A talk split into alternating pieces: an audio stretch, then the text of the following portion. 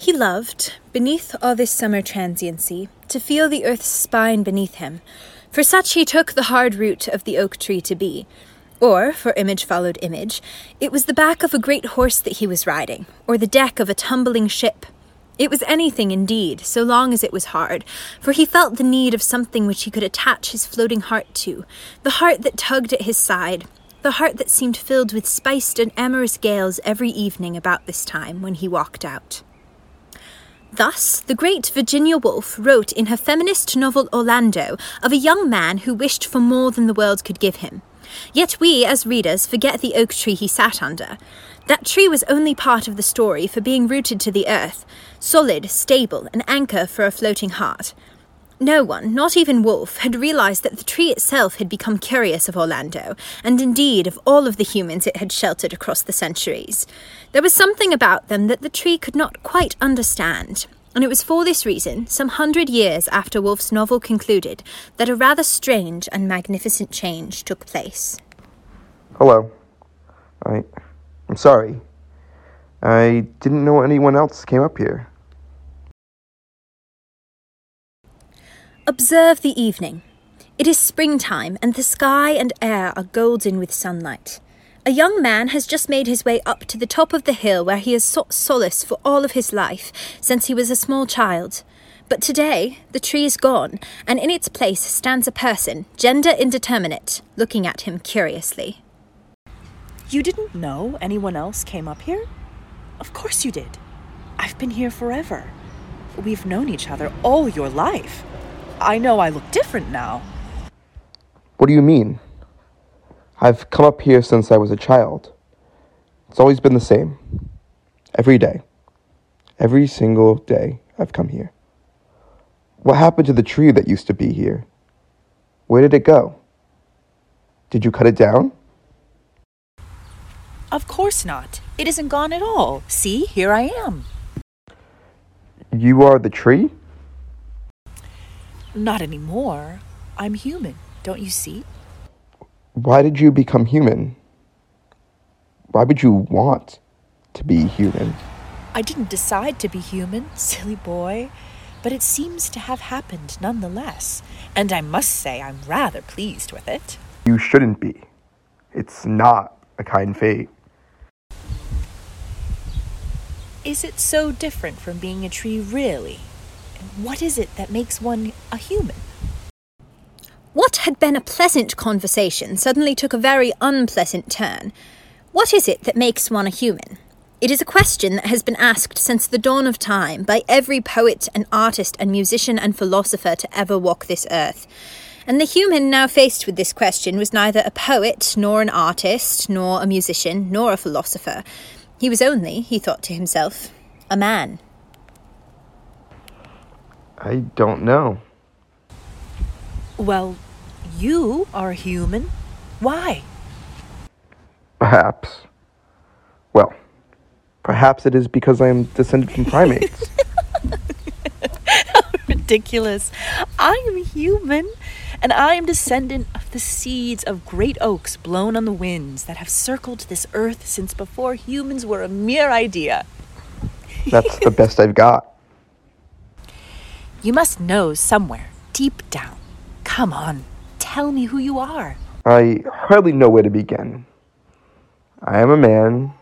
I am 26 years old.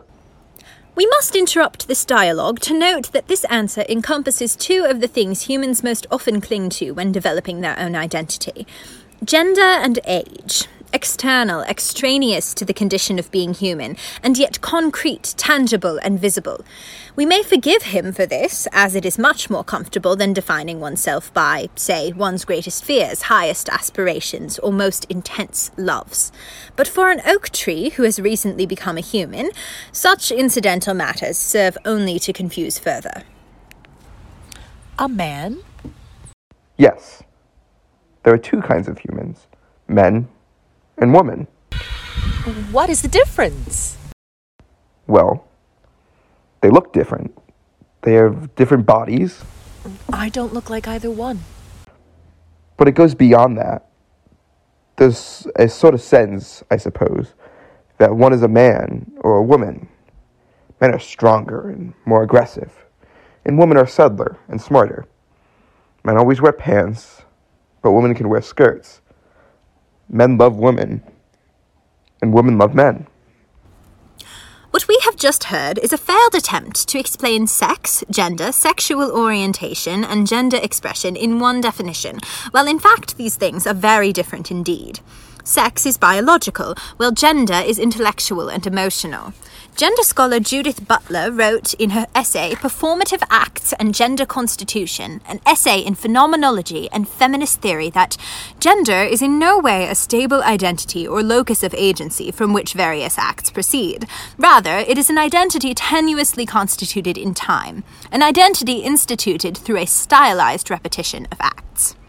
By this, she meant that the way one behaves is not the result of one's gender, but that one's gender is a result of the way one behaves, and the way one is expected to behave by society.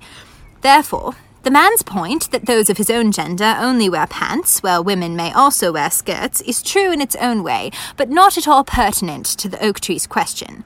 Women do not wear dresses because of the way their brains and bodies are constructed. They wear dresses because that is how his society expects them to behave. Well, then perhaps I am neither? Or both? You can't be neither, or both. Why not? I am not skirts or pants or love for anyone. I am the world I have not seen. Does that make a man or a woman? Not that I've ever heard. We must once again interrupt this scene with the wisdom of Butler, which may indeed shed some light upon the matter at hand. She writes in the same essay Genders, then, can neither be true nor false, neither real nor apparent. And yet, one is compelled to live in a world in which genders constitute univocal signifiers, in which gender is stabilized, polarized, rendered discrete, and intractable. In a world so ruled by chaos and confusion, where humans do not even know what it is that makes them who they are, it is quite understandable that one should look to anything discrete and binary for comfort. For many humans, gender has indeed become that thing. But the truth is that gender is not in any way discrete or binary. Gender is a social construct, and so there is no way of doing it wrong. It is a spectrum, and most certainly does not exist the same way for all. Some humans may be outside of the understood spectrum of gender. Some may move across it, and some may feel the entirety of it at once. Orlando himself became a herself by the end of Woolf's novel. There you are, then. I am neither man nor woman, and yet I am human. How old are you? Age is another idea that humans hope will be definitive, and never is. The old are wise, they say. The young are pure and innocent. She turned back to the first page and read the date, 1586, writes Woolf of Orlando, written in her own boyish hand. She had been working at it for close on 300 years now. And as Orlando was only 36 by the end of the novel, at least in her own mind, body, and heart, Woolf seems to be making the point that time that has passed bears no direct correlation to the age within. I have stood on this hill since before there was a village below, but I've only been a human for the afternoon. So what does that make me? This is no help at all. Think. What happened so that you became human? Were you struck by lightning? Was some evil rite performed on you? No, I was only standing here as I've done since my life began. But today, well, the sky was so very blue, and the birds that often sit in branches were all gone, flying up above me. And the grass was like an emerald sea on the hillside, and all the flowers were so bright and lovely, and I just felt as though I could not possibly stay still for an instant longer. And all of a sudden, my roots were gone, and I had feet. Just like that? I have no roots anymore. I have feet, which means I can walk and run and discover what it is I seek. Tell me, have you found what you seek? I don't know what I seek. Neither do I, really. But don't you understand that feeling that you must find something or you will never be content? Of course. I have no idea how to find it, though. Nor does anyone else that I've ever known. It's exhausting, always floating, drifting, pushed along by the winds. Always free. Freedom is a curse if you're lost. Is every human lost? I don't know. I think. I think we are. But we try to make ourselves feel like we aren't all the time. Looking for love, for acceptance, for security, for explanations. Trying to make ourselves feel as if. As if you have roots? But we don't. And isn't it wonderful? To feel lost? To be seeking something that doesn't exist? No, it isn't. And you'll see soon enough now that you're human. I understand why now. Why? I have feet. And? And I'm going to use them. And so the oak tree, having discovered what made it human, began to walk.